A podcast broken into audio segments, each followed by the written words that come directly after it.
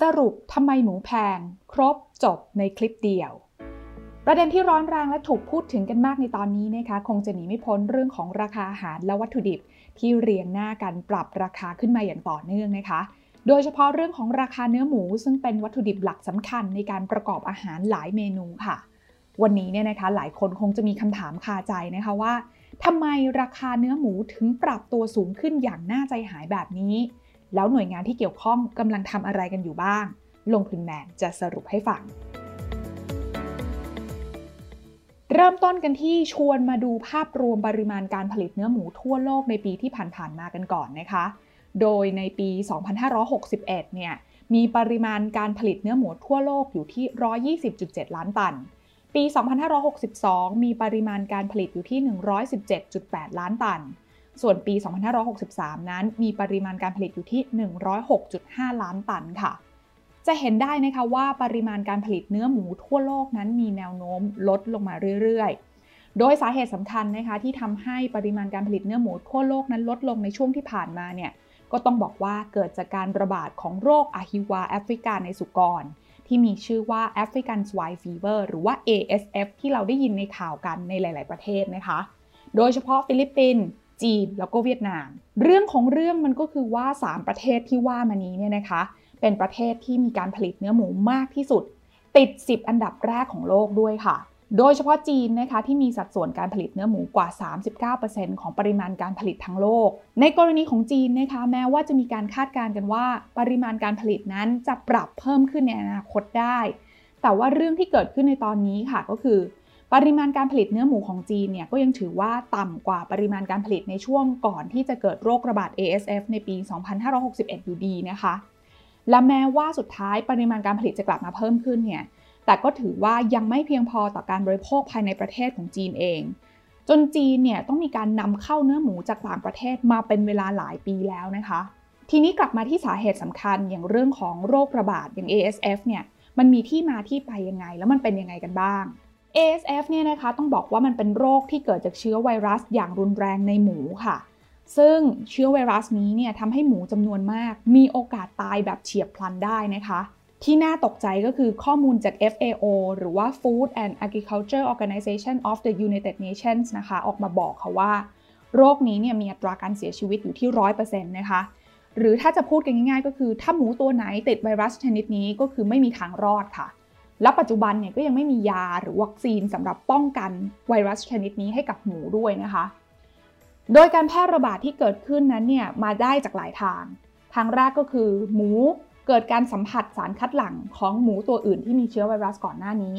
หรือว่าหมูนั้นดันไปกินอาหารที่มีเชื้อไวรัสนี้ปนเปื้อน หรือแม้กระทั่งหมูนั้นได้หายใจเอาเชื้อเข้าไป หรือโดนเห็บที่มีเชื้อตัวนี้เนี่ยมากัดนะคะ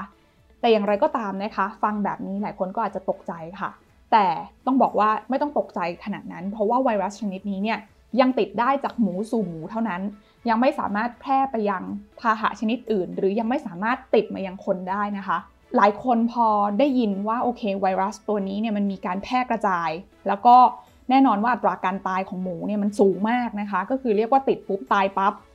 ดังนั้นถ้าพื้นที่ไหนที่มีหมูติดเชื้อจาก ASF เนี่ย หน่วยงานที่เกี่ยวข้องก็จะเข้าไปทำการกำจัดหมูเหล่านั้นทันทีเลยค่ะ เพื่อที่จะป้องกันการระบาดไปยังหมูตัวอื่นก็เลยทำให้ปริมาณหมูที่เลี้ยงนั้นเนี่ยลดลงอย่างรวดเร็วในช่วงที่มีการระบาดของโรคนี้นะคะ ทีนี้มาดูที่มาของชื่อที่มีคำว่า African Swine Flu เนี่ยเพราะอะไรก็เพราะว่าโรคนี้เนี่ยนะคะค้นพบครั้งแรกที่ประเทศเคนยาในทวีปแอฟริกาค่ะ ก่อนที่จะมีการแพร่ระบาดไปยังพื้นที่อื่นๆ ในเวลาต่อมา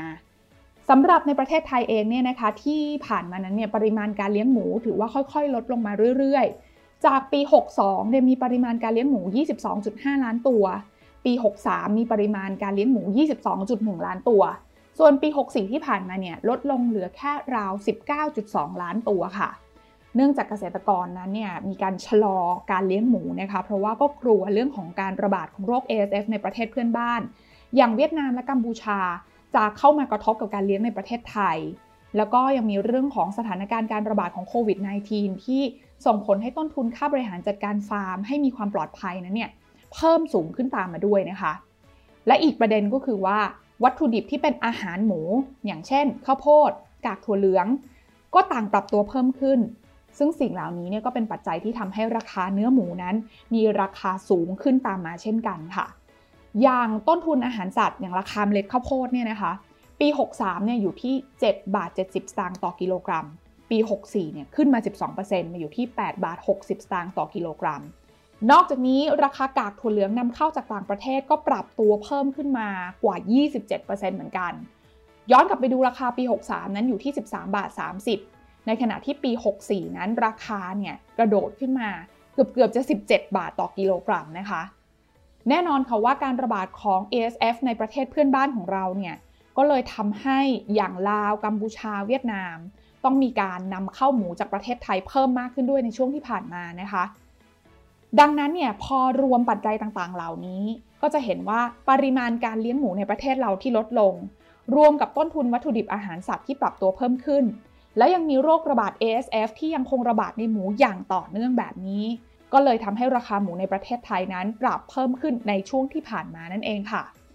โดยข้อมูลราคาขายปลีกหมูเนื้อแดงเฉลี่ยของประเทศไทย จากข้อมูลของกรมการค้าภายในกระทรวงพาณิชย์นะคะพบว่า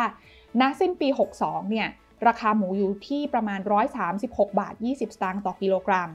สิ้นปี 63 ขยับขึ้นมาอยู่ที่ 145 บาท 70 สตางค์ต่อกิโลกรัม และสิ้นปี 64 นะคะ กระโดดขึ้นมาอยู่ที่ 172 บาท 20 สตางค์ต่อกิโลกรัมค่ะ จะเห็นว่าภายในระยะเวลาแค่ 1 ปี ราคาขายปลีกหมูเนื้อแดงนั้นปรับขึ้น 18%แต่ถ้าเทียบย้อนหลังไป 2 ปีเนี่ยก็จะพบว่าราคาหมูนั้นปรับเพิ่มขึ้นมาแล้วประมาณ 26%นั่นเองคำถามสำคัญก็คือว่า แล้วตอนนี้หน่วยงานที่เกี่ยวข้องเนี่ยเขากำลังแก้ปัญหาเรื่องนี้ยังไงกันอยู่บ้าง ปัจจุบันเนี่ยนะคะก็พบว่าหน่วยงานที่เกี่ยวข้องพยายามเร่งแก้ปัญหาราคาหมูแพง เพื่อที่จะไม่ให้กระทบกับการใช้จ่าย ของประชาชนคนไทยแล้วก็ผู้บริโภคนะคะ ไม่ว่าจะเป็นทางกระทรวงพาณิชย์เองเนี่ยก็มีการออกมาประกาศห้ามส่งออกหมูมีชีวิตออกนอกประเทศเป็นเวลา 3 เดือน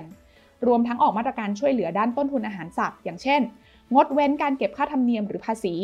โดยเฉพาะส่วนที่นำเข้ามาจากต่างประเทศ รวมไปถึงธนาคารทกสนะคะได้มีการจัดสินเชื่อพิเศษ เพื่อให้เกษตรกรที่เลี้ยงหมูนั้น สามารถกู้สินเชื่อนี้นะคะไปช่วยพัฒนาปรับปรุง แล้วก็ยกระดับมาตรฐานฟาร์มเลี้ยงหมูของเกษตรกรเอง เพื่อที่จะป้องกันโรคระบาดด้วย ต้องถือว่าเป็นปัญหาใหญ่ของคนไทยในช่วงเวลานี้จริง ๆ นะคะคงต้องติดตามดูกันต่อค่ะว่าเรื่องราคาเนื้อหมูแพงนั้นจะเป็นยังไงกันต่อไป และแนวทางการแก้ปัญหาที่หน่วยงานที่เกี่ยวข้องกำลังทำอยู่นี้เนี่ยจะช่วยลดความเดือดร้อนของผู้บริโภคได้มากน้อยขนาดไหน แต่ดูแล้วเนี่ยนะคะปัญหาเรื่องราคาหมูแพงในตอนนี้ คงไม่ใช่เรื่องหมูหมูที่แก้ได้ง่ายในเวลาอันสั้นแน่นอนค่ะ